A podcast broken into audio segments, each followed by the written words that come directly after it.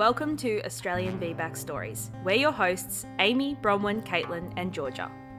This podcast is for you, the women and parents of Australia, to share your journey to vaginal birth after caesarean and to listen to those who've forged the path before. Whether you've had a VBAC or planned one, supported someone through one, or simply want to learn more, we hope this will be a resource that inspires, informs, and celebrates all unique experiences. This podcast is produced on Darug and Gundungurra country. Hi everyone, thanks for joining us today. Today we are talking to Anna about her experiences planning her two VBACs, and we're looking forward to hearing all about what happened on those journeys. So, Anna, do you want to tell us a little bit about yourself and your family? Yes, so my name's Anna, and I live with my husband and my three boys in the southwest of Perth, so in a, a town called Bunbury. We've only, we only just moved to Bunbury, but yeah, we're originally from Perth, and it's just me, my husband Josh, and three boys, Lockie, Sam, and Blake. Beautiful. And yeah. what kind of ideas did you have about birth and becoming a mother before you conceived the first time?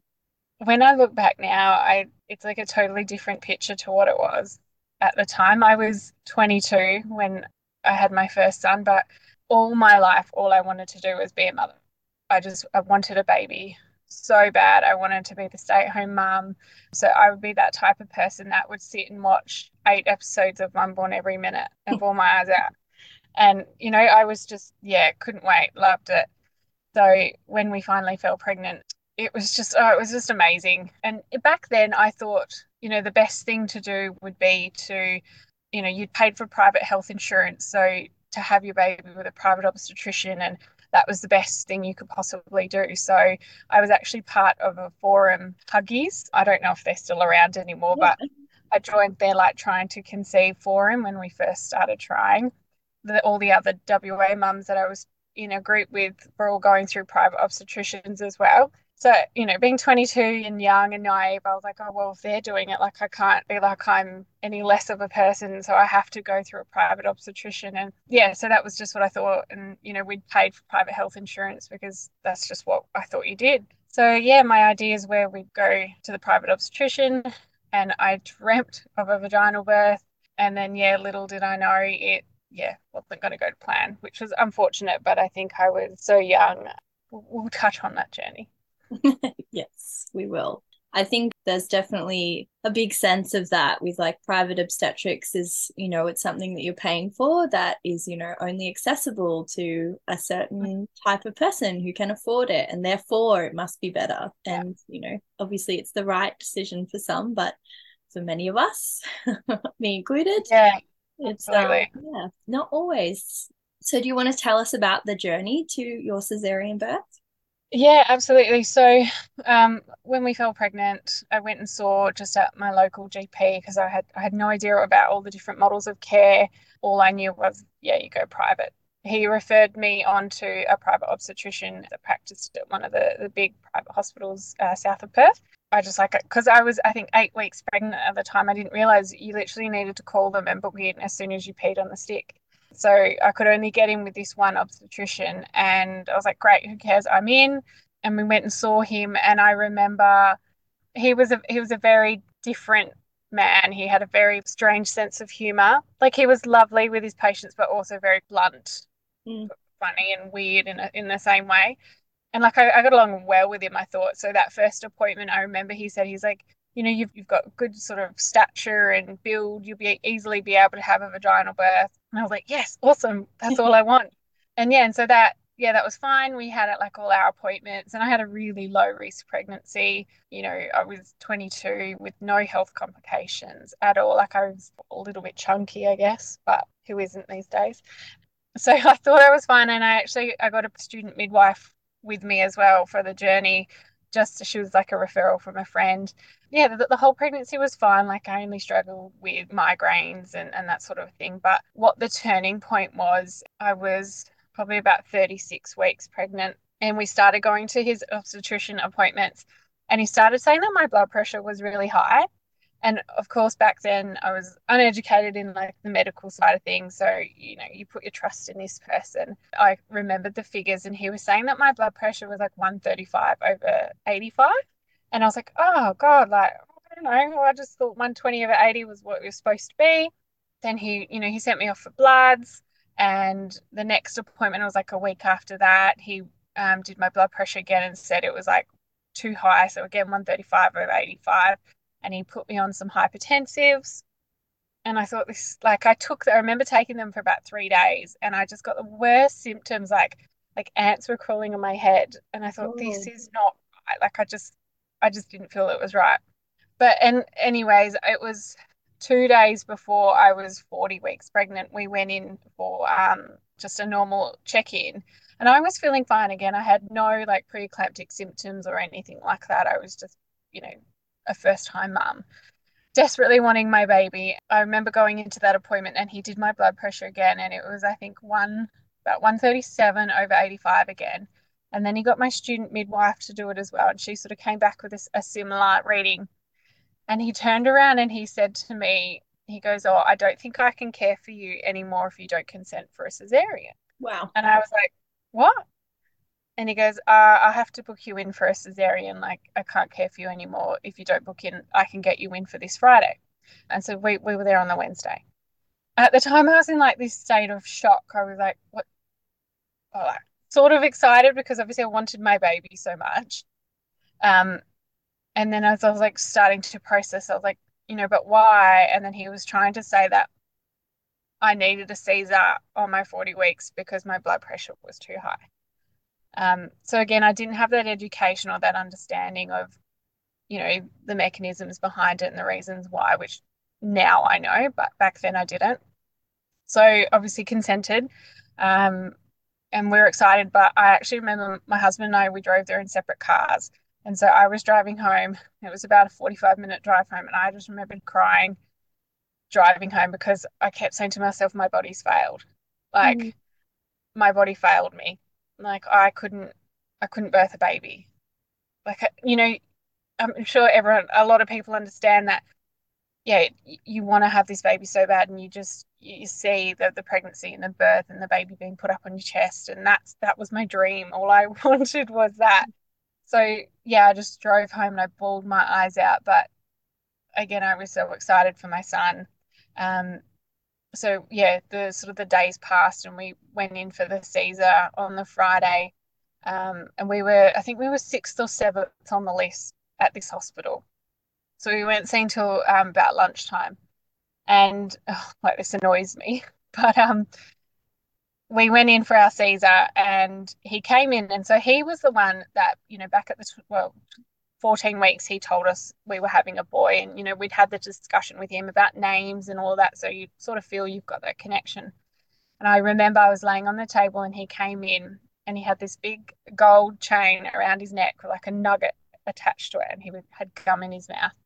And he was like so what are we having today and i was like oh.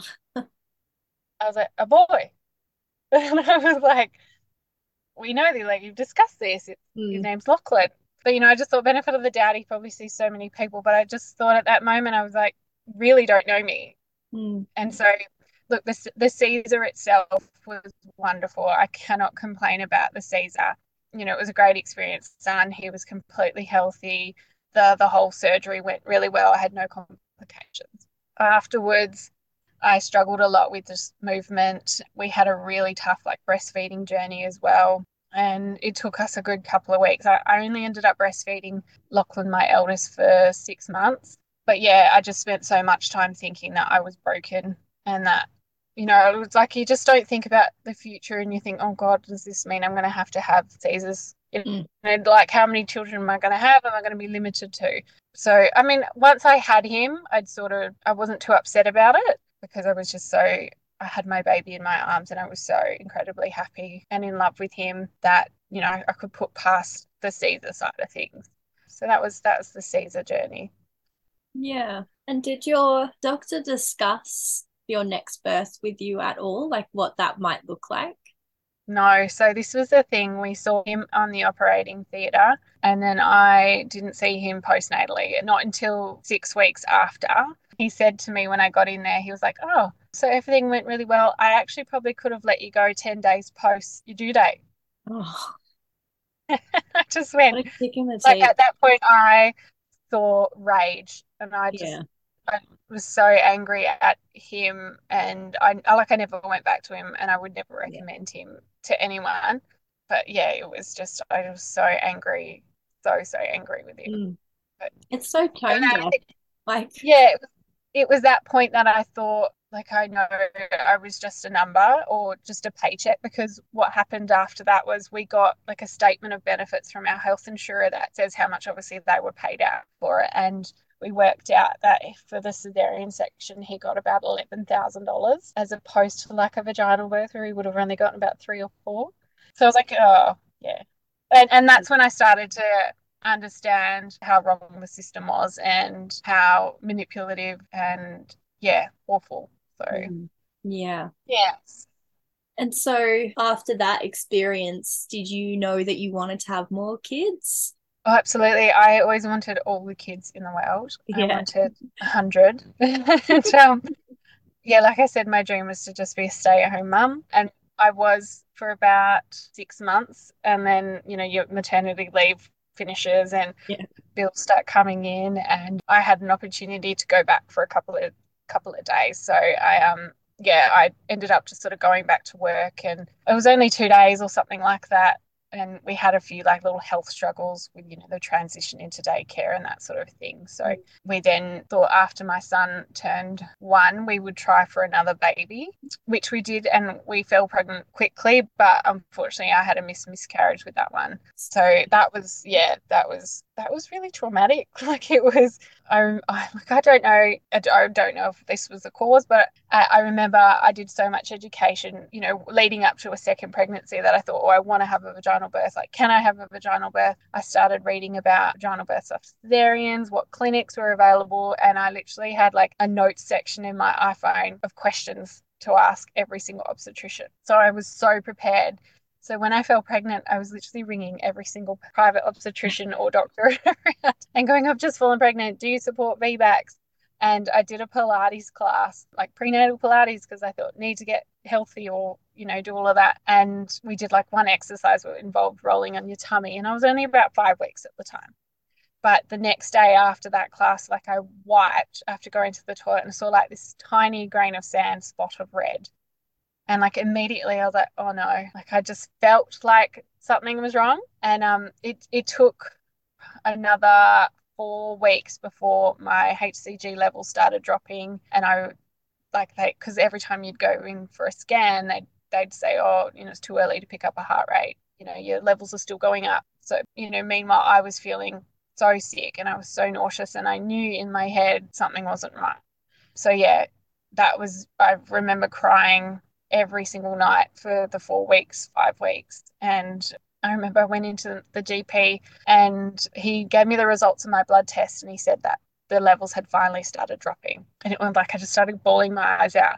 And I requested to be booked in for a DNC because I just I just wanted it over. Like I just could not deal anymore. I just felt if it was, you know, cleaned out and taken out of me, I could then start fresh. So I went in for a DNC the next day, and then I remember waking up and I just felt so fresh, like I felt like a new person, and that was that was really good. But I found after that miscarriage, I think I like I felt re- I felt really low.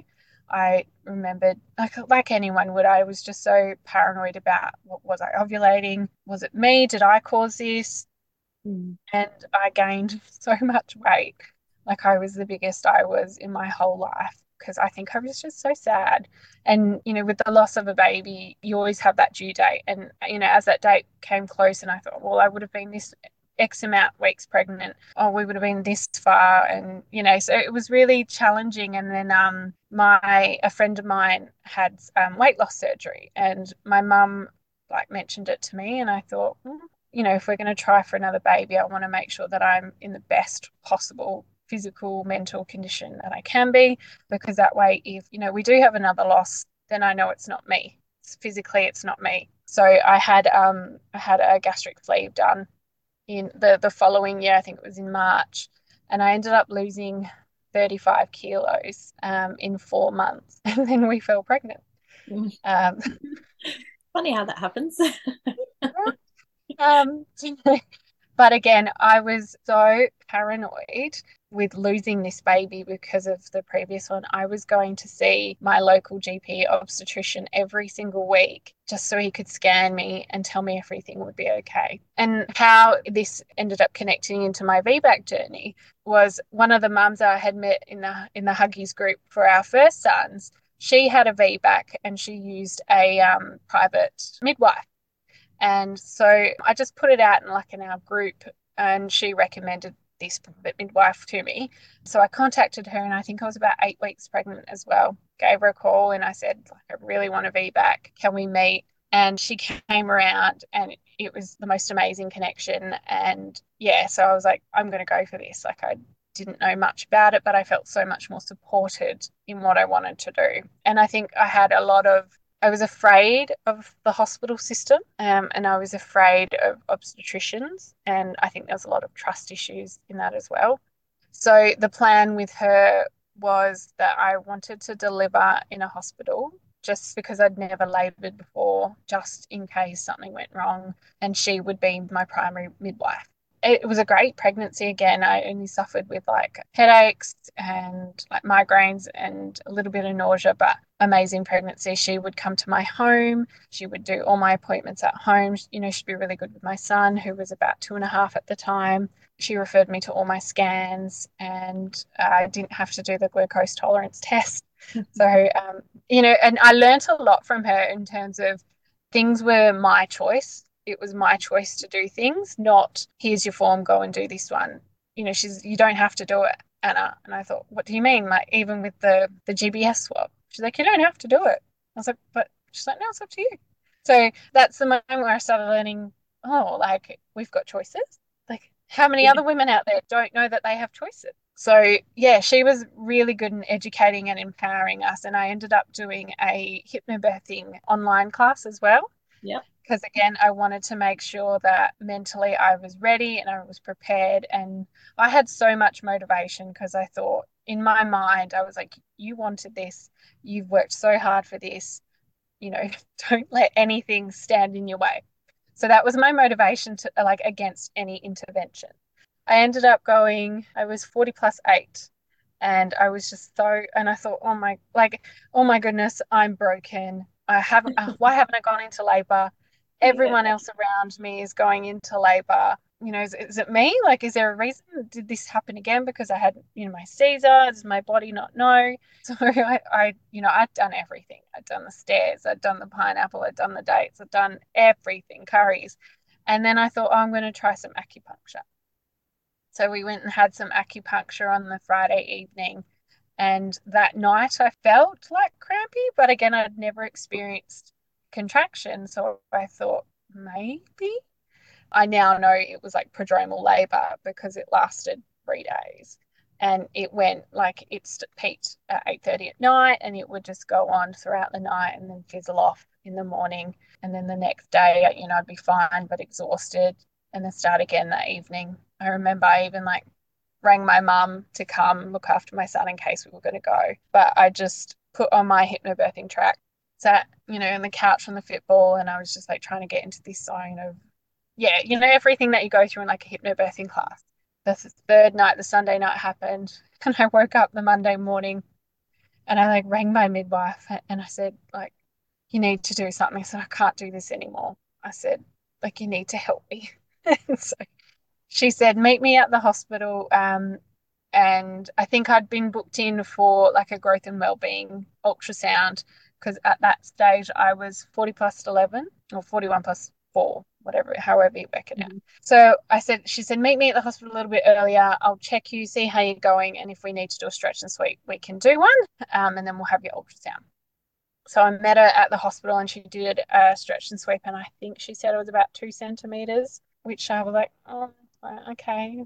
Does that mean like I'm going to go into labor like what is my body doing? So she did a stretch and sweep and we had an ultrasound Um, and all was well and fine. And they estimated my son to be about 3.8 kilos. So like there's you know there was no talks of big baby or anything like that. And then I remember my midwife said like go home, um, have a sleep, and see how you go. And so I'd, I'd started to sort of contract a bit more during the day after she'd done the stretch and sweep.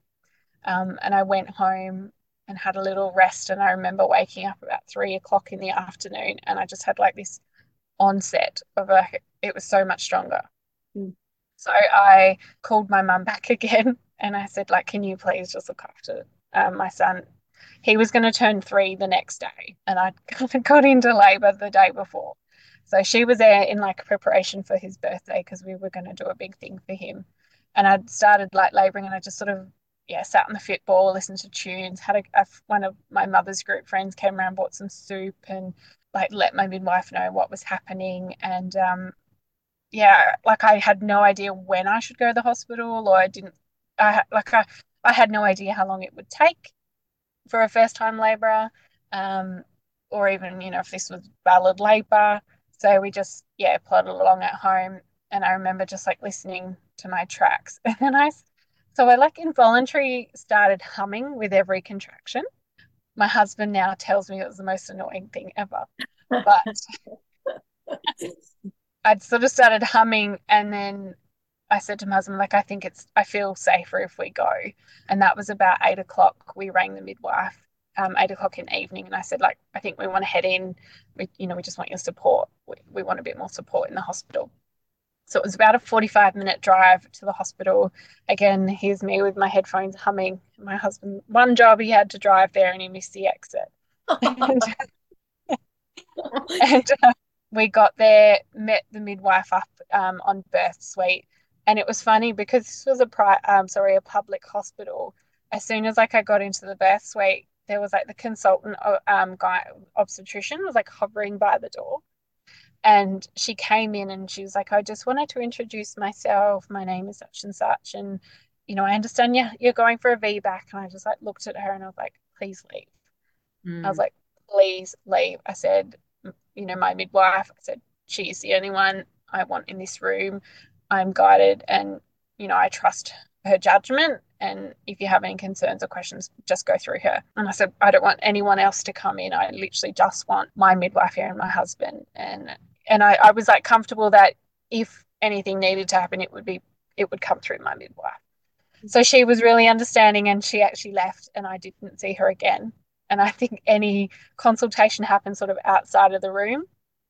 But um, i settled into the room and I had like my headphones playing because I was still a little bit weird about playing music out, you know, out in the public because it was I was listening to my hypnobirthing tracks and I was still humming away. The midwife like asked if I wanted to do a, V like a VE, and I thought like I was like yes okay, but I also was so petrified that I'd only be like three centimeters and not in active labor, so they'd send me home. So she did it, and I think she told me I was about five centimeters. And I asked her, I said, "Does that mean I'm going to have my baby?" she's she's like, "You're you're in labor. You're going to have a baby." So I just thought, "Oh, thank God! Like, God, this is happening. My body's doing it." And I got back onto the fitball, and I found that was the best space for me to labor was just sitting on the fitball, you know, doing my thing, everything that I'd learned in the hypnobirthing classes. And I started using some gas and air just for a bit of support when I felt things were getting really intense. And then it was like, I remember saying to my midwife, I was like, I feel like I need something more, like this is getting too much. But in my head, I was like, you're not going to go for an epidural. Don't go for an epidural. That's a cascade of intervention. Don't do it. Because I'd, I'd already refused um, like a CTG, no CTG. I didn't want a cannula. Um, I wanted to be able to, you know, free movement. I wanted to use the bath and all of that. So in my head, it was like, you know, you've got to manage this avoid that cascade of intervention. And so my midwife, she the saint she is, um, she's like, Do you want to use the bath? And I was like, Yeah, yeah, what is so she filled the bath up for me. I like I jumped into that bath and like I don't have a full concept of time because when you're in labor you feel like everything just goes really quick. But for me it felt like I got into this bath with my gas and air and you know it was probably not long that my waters broke. And then after that, you know, it's like the midwife had said to me, she's like, Oh, let me know if you start to feel any pressure. And I was like, I feel like I need to poo. And she's like, What? She's like, um, and she said it to my husband and I overheard. And she's like, um, Anna needs to get out of the bath. Like she can't birth in the pool. Because there's a lot of paperwork involved with that. And so my my husband turns around. He's like, Anna, you need to get out of the pool, otherwise the midwife is going to lose her job. oh, no. oh, far I was like, I was like, okay, okay. And I so like got out of the pool and I like I'd already started involuntary pushing. And I yeah, I just couldn't help it. And I had my like my gas and air. All the pictures I have is me just like hanging on to this gas and air mm-hmm.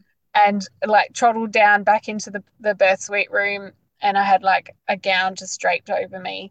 And then yeah, I just like started pushing and I was like leaning over the bed, sort of like in a semi squat.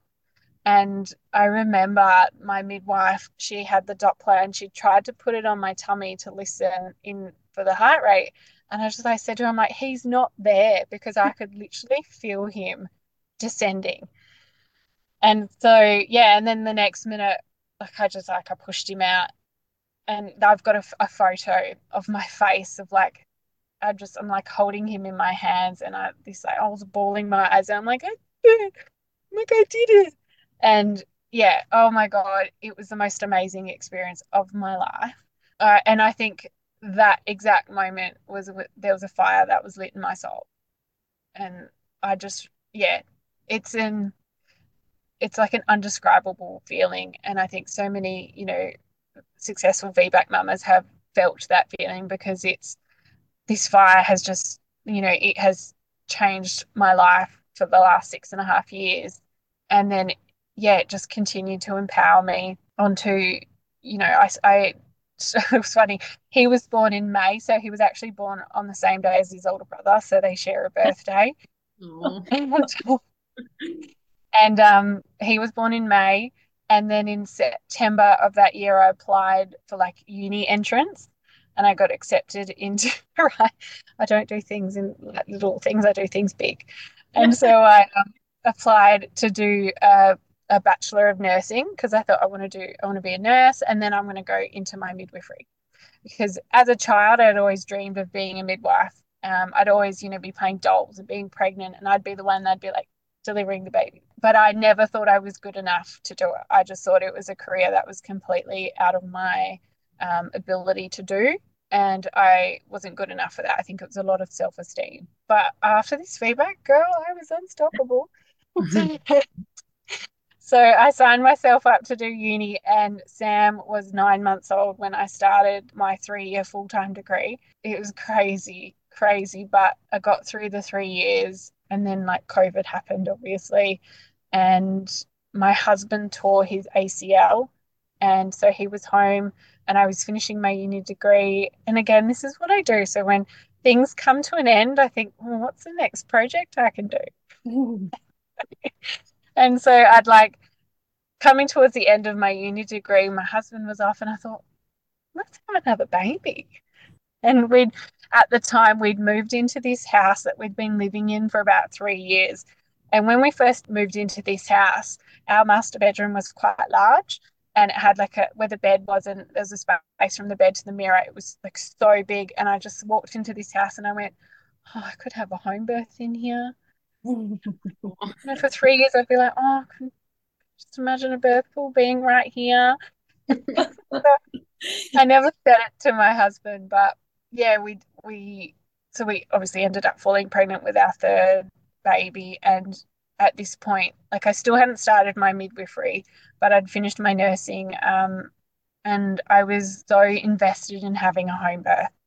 I'd done so much reading i'd joined like all the facebook groups and i and i knew like i knew that i successfully birthed a baby vaginally and i had no complications that why not why couldn't i have a home birth I believed in myself. My husband believed in my in my ability. So when I fell pregnant with my third, I messaged my mid the same private midwife that I'd had because we'd we'd kept in contact, you know, just every now and again. I messaged her literally after I peed on the stick, and I was like, "Hey, I'm pregnant. Will you be my midwife?" And she's like, "Oh my god, So we arranged for her to come over again. And I hadn't said anything to her about wanting a home birth, like, because last time I'd had the, the hospital birth. And she planted the seed after that birth because she was like, you could easily do this at home. and then I was like, hmm, maybe. She came over and we were like doing all the stuff, all the appointment stuff. She she said to me, she's like, so, you know, what are you planning for your delivery? And I said, I'd really like to do a home birth. And she basically did a backflip in my kitchen.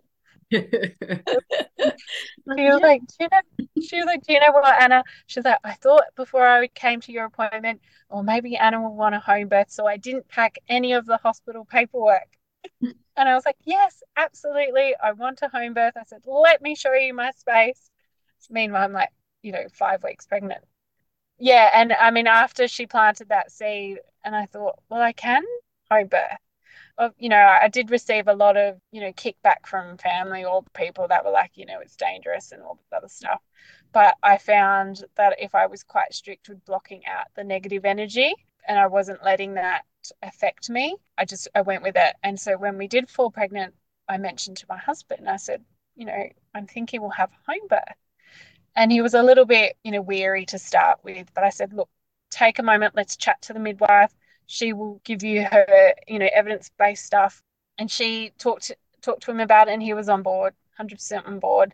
I think he just wanted to know what the backup plans were, like are there backup plans? And yeah, once she clarified what actually happens in a home birth, there's plans in place, which I don't think he knew, which I think it's probably the case for a lot of people who think of home birthing is that you were just, you know, reckless and there's nothing put in place, but there's actually nine months worth of thoughts and plans put into place for the up for a home birth.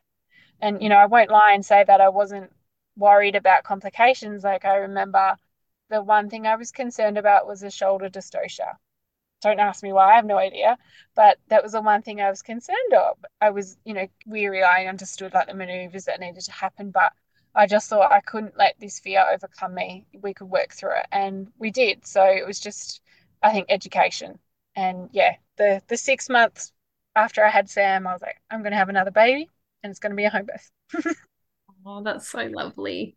the home birth journey was, it was just so amazing because she took care, you know, of everything from the get go. I didn't need to see a GP for anything. So there was no, no judgment from, you know, any doctors or anyone else that, oh, you're going to have, you know, all the risks. And I was aware of the risks and I'd done so much reading and understanding of it and because it had been nearly four years since we'd had my last one, I thought, oh, I really wanted to um, just sort of brush up on my hypnobirthing skills because I, I knew this time around I had no choice. You know, there was no no gas and there was no epidural. Basically, I would do, be doing this myself. So I started manifesting like to have a fast labor. I was like, please, if there's anything, just let me let it be fast and let it just be over and done with really fast.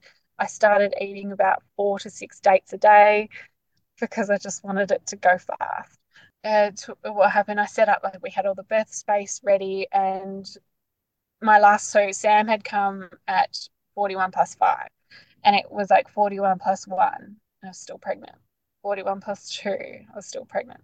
Meanwhile, I'd been doing acupuncture since 36 weeks, thinking I could like bring on labor naturally earlier. 41 plus three, 41 plus four. And I thought, oh my goodness, I was reaching that point of, you know, mental breakdown again. I was bawling my eyes out. And I had done all the hypnobirthing, you know, release tracks. And I knew that there would be an emotional shift before labor could. So I was having baths and everything. But I was like, why is it me that has to be 41 plus five? Like, why can't it be the 37 weeker or something like that? Mm. So, you know, impatient as I was, and I'd had a um, appointment with my midwife scheduled for the 41 plus five date, and she came over and she asked if I wanted a stretch and sweep again. And I said, yep, can you please do a stretch and sweep? She came over at um, 1.30 in the afternoon, did the stretch and sweep. And so she lived about maybe an hour and 10 minutes north from where we were. So at this time, she was going to be facing a lot of traffic sort of heading north. But she said, you know, have a sleep.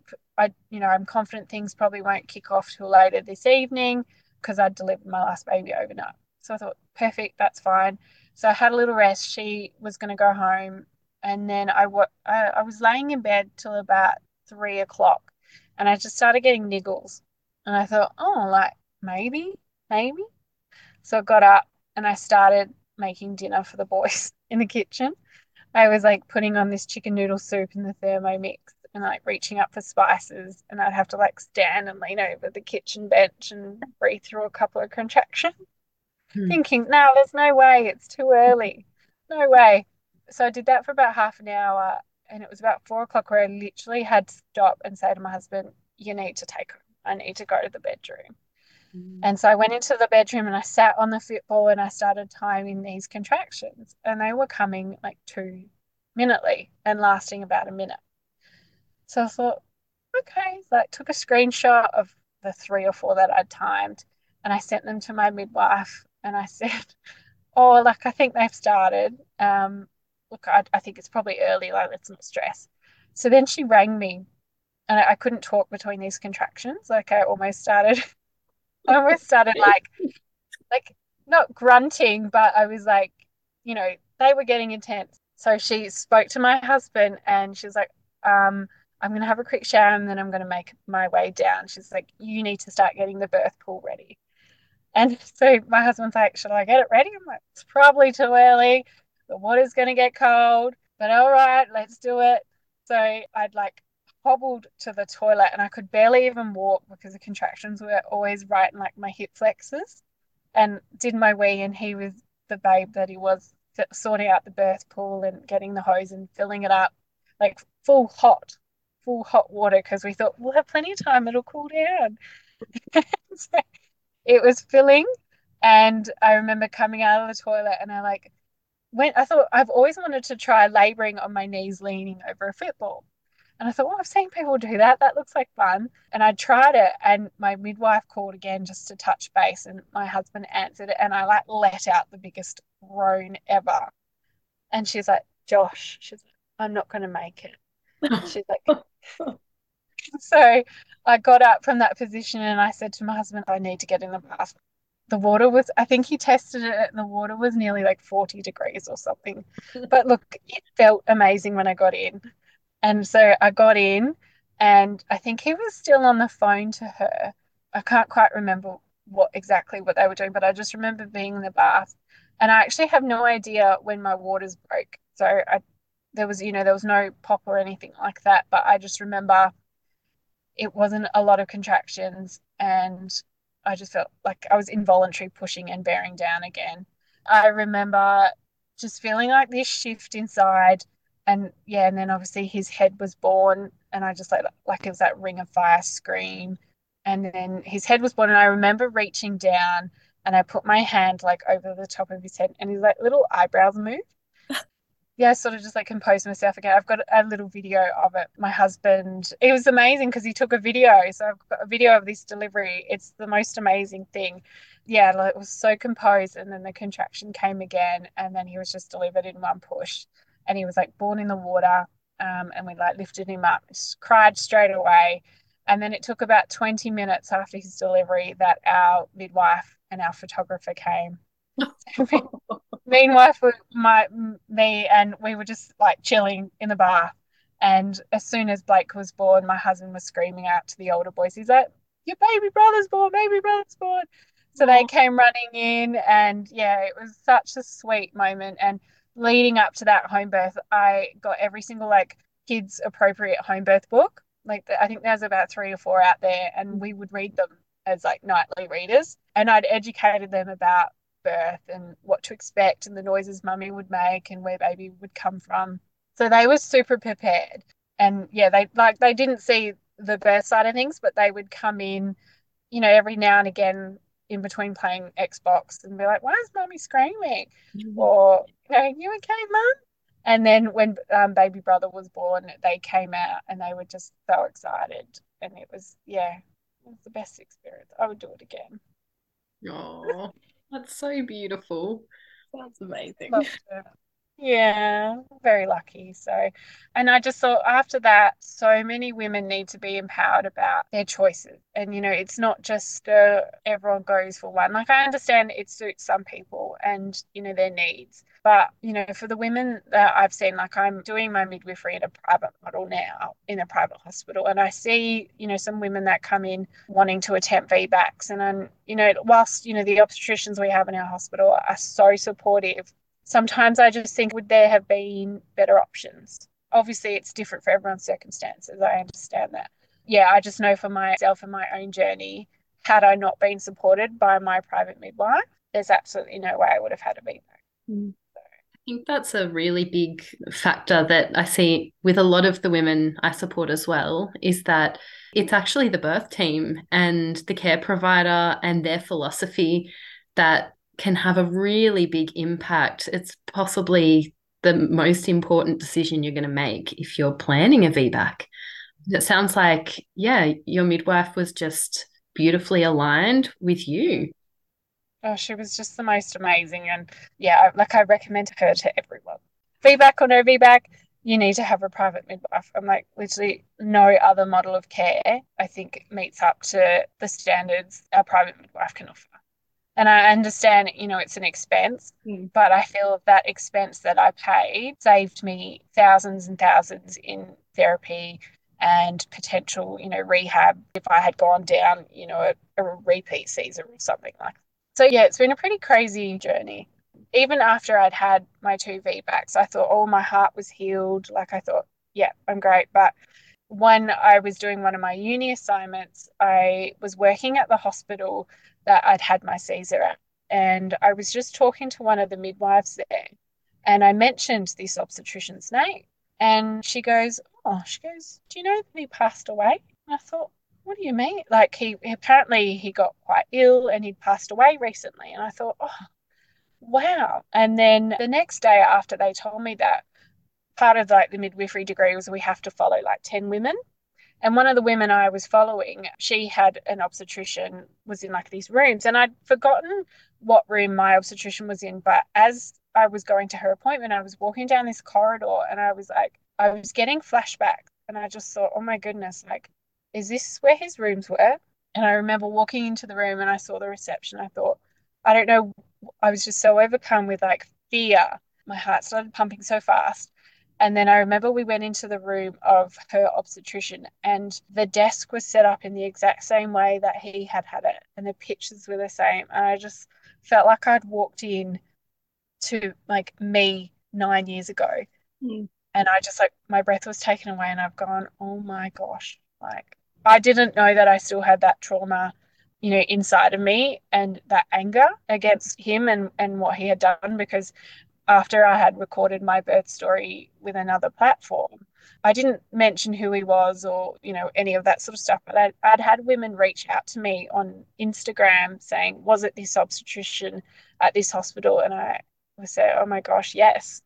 And they'd say, well, he did the same to me. Mm.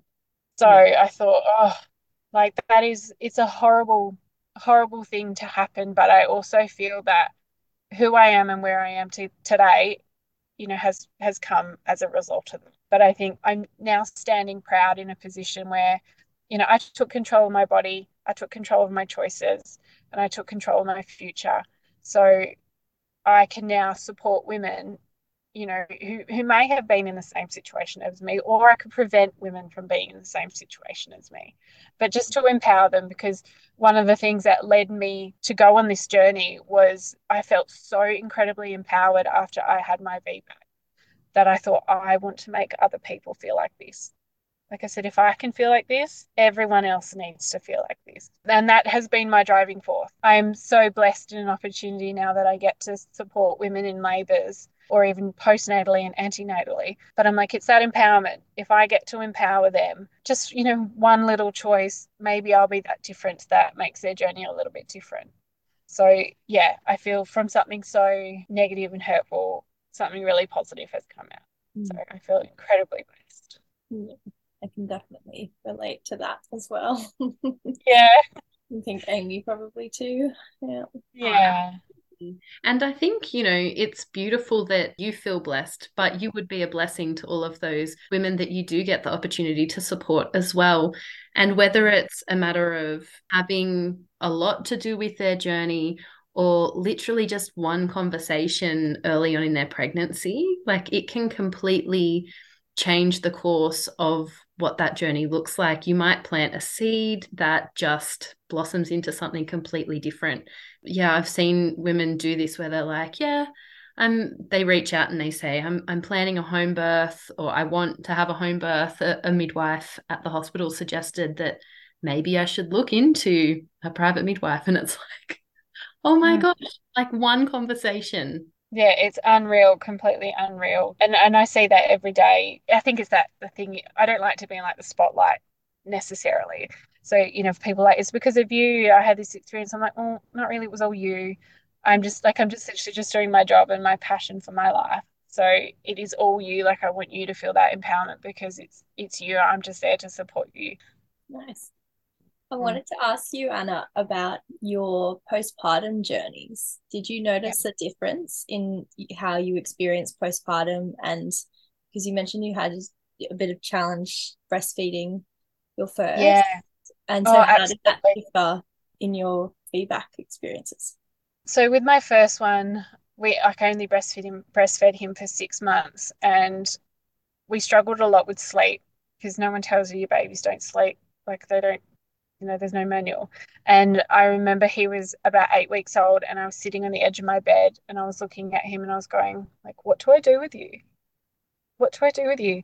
And I was really lucky that I got a spot in um, Ngala, which I think in other states like Tresillian or something like that.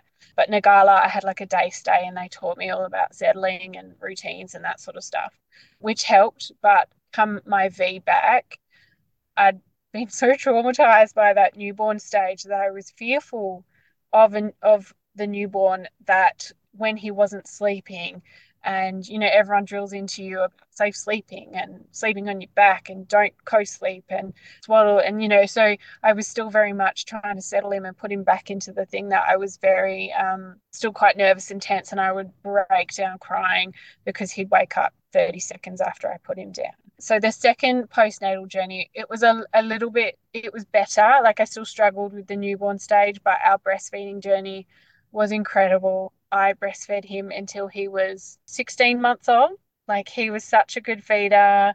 Yeah it was it was amazing. I only stopped because i had to go out on placement for nursing and you know i was going to go away. But third time around and probably that third child syndrome you're just so mm. casual you don't have time to care for things. We co-slept with him from day dot. And I would just feed him in bed and roll over, feed him in bed and roll over. And you know what? It was the best journey because I would get up in the morning, I would sit on the couch with him and I would feed him all day. We'd nap together, feed him all day. You know, my husband was really supportive that he would make meals and, you know, care for the older kids. And it, I just felt so relaxed. Like, and I embraced it so much more because I, I mean, my recovery was phenomenal. I was up and checking my doors were locked straight after my home birth because it was late at night. You know, that whole journey was so much better and with experience. And I breastfed him for 22 months. And yeah, and I mean, now, like, he's, he's two and a half and he's got severe separation anxiety. But even when he wakes up at night now, like I've secretly been stealing him back into bed. And it just reminds me of his newborn days when I think, oh, we used to just snuggle and breastfeed. And I remember waking up in the morning going like, I feel the most refreshed and rested I have in my whole life. You know, I understand safe sleeping is really important and we did make it safe, but the co-sleeping aspect worked for us.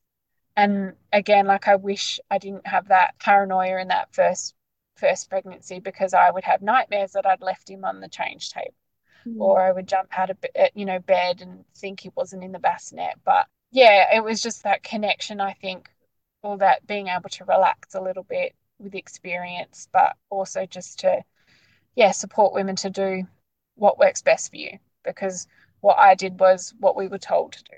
Yeah. yeah. And I think, you know, with subsequent babies, like I, I often talk about I got lazier with my parenting, but in some ways it's actually this really beautiful thing because it becomes very intuitive and instinctual. And you know like you know what feels right for that particular baby and you know how to keep them safe. Like you are their best advocate actually. Yeah. Oh absolutely. We yeah it was it was the best postpartum journey. I remember mums at school pickup would be like you look so well slept and relaxed. I'm like i am. I'm sleeping you know three hours i just roll over i get another three hours and then i get another three hours perfect. I'm not up and settling and shushing a baby. I'm literally just rolling over and feeding. And I had the best milk supply ever. Yeah, the best. And I think because I'd had an amazing home birth as well, like all, yeah, there was all these amazing hormones flowing about my house. Every time I woke up, I saw the birth space. So I was really happy. So beautiful. Wow. Well, I might ask you the closing questions then. Mm-hmm. How are you feeling now? I feel amazing. I like every day that I go to work and I know that my job is going to be in the maternity system. I know that every day I have a chance to empower someone. So I'm so grateful for my journey and every aspect of my journey because it has put me where I am today. And I have the opportunity to change women's lives. For the like, I get to do this as a job. Who gets to say that? Yeah. right? Yeah. I hear that. I really do. Can you tell us? I think you've probably touched on this in your in your stories, but to summarize for us what you think made the difference with these births, like why you think you had the VBACs or what you feel made it made it feel different or more empowered, etc. I think the thing that made the difference was just the the model of care that I chose and the support and the encouragement that I received from my model of care. I know there's not a lot of education out there for women about the models of care. So I think, yeah, ultimately, if I had known at the very beginning, this journey would be very different. So, yeah, I was fortunate that I was able to, you know, come across a private midwife, and that was the turning point for this whole journey, and wouldn't have it any other way. I love that you've touched on private midwifery in the hospital setting as well, because I think that's something that a lot of women don't realize is an option that you can have a private midwife, you can have your own care provider and birth in the hospital if that's what you want. Yeah, absolutely. It's not always just home birth. It can be in a supported, controlled environment where you've got that continuity of carer and someone to advocate for you the whole time. Yeah. Well, our last closing question is about whether your planned VBACs changed things for you, which I think it's pretty clear that they did. well, they um, did. In terms of putting you on a totally new career trajectory. Yeah, yeah, totally changed my life from the moment Sam came out.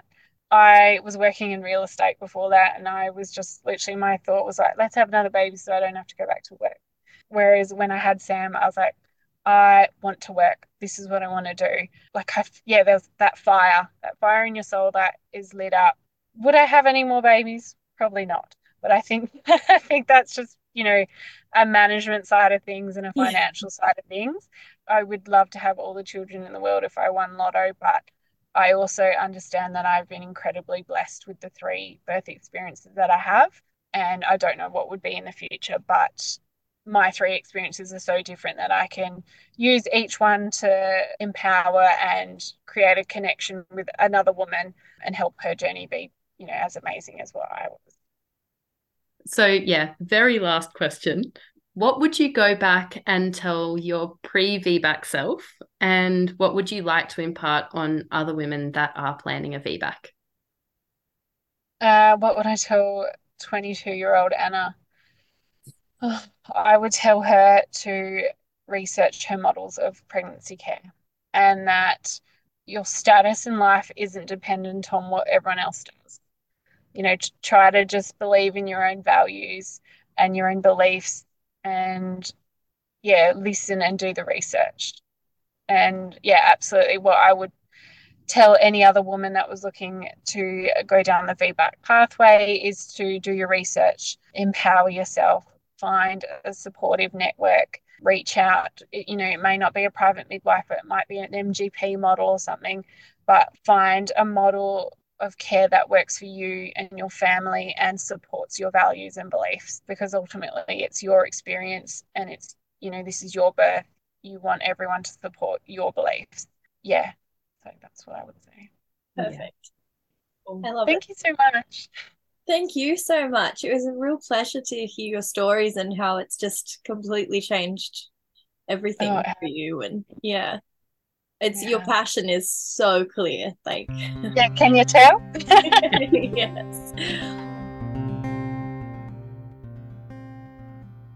Thank you for listening to australian vbac stories. Please help us grow our community and rate review and subscribe so more stories can be shared. If this episode has brought up difficult or distressing feelings for you please know there are resources that can help. Additionally, if you've experienced mistreatment or disrespectful care and want to know what options are available to you, there are organisations that can support you. You can find these details listed in the show notes. Until next time, you've been listening to Australian VBAC Stories.